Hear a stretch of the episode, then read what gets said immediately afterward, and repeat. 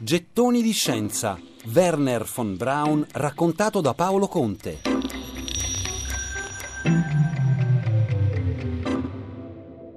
L'era spaziale era cominciata nel 1957 con il lancio dei primi satelliti sovietici Sputnik. Gli Stati Uniti avevano risposto con il lancio dell'Explorer, ma soprattutto con la creazione di quello che diventerà l'ente spaziale più famoso al mondo, la NASA. Werner von Braun, eh, acquisita la nazionalità statunitense nel 1955, ne divenne il direttore l'8 settembre 1960.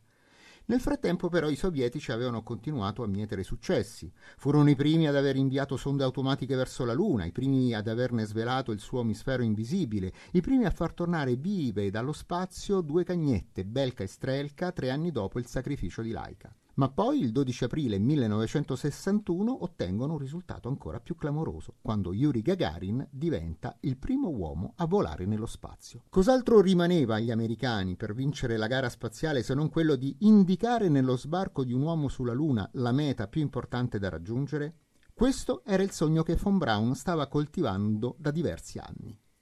Al tema aveva dedicato molti articoli di divulgazione e libri di grande successo, ma a renderlo molto celebre presso il grande pubblico furono soprattutto le sue frequenti apparizioni televisive e la collaborazione con Walt Disney per tre film per la televisione dedicati all'esplorazione dello spazio. Il sogno di von Braun di mandare un uomo sulla Luna incrociò quello di un altro visionario, altrettanto ambizioso, il presidente degli Stati Uniti John Fitzgerald Kennedy, che vide nel raggiungimento di questo obiettivo un potente stimolo per la crescita economica e tecnologica del suo paese. Ma per Kennedy bisognava arrivare sulla Luna prima del 1970. Con il varo del programma Apollo nel 1961 iniziò quindi per von Braun un periodo di intensissimo lavoro che lo portò a progettare il missile più potente mai realizzato dall'uomo, il Saturno V.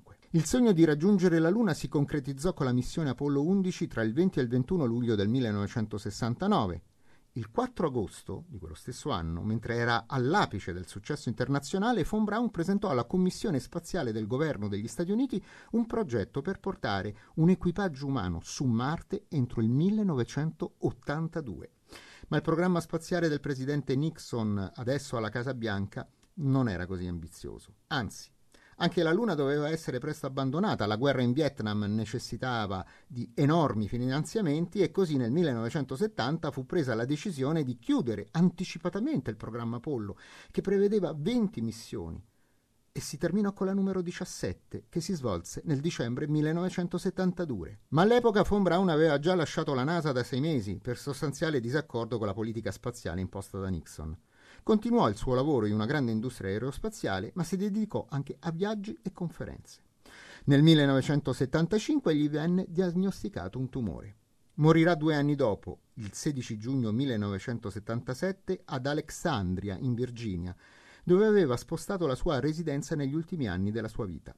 Qui von Braun aveva allestito un piccolo osservatorio astronomico dotato di un potente telescopio che gli amici gli avevano regalato per il suo sessantesimo compleanno una passione per il cielo cominciata proprio con quel piccolo telescopio ricevuto in dono dalla mamma quando era ancora bambino.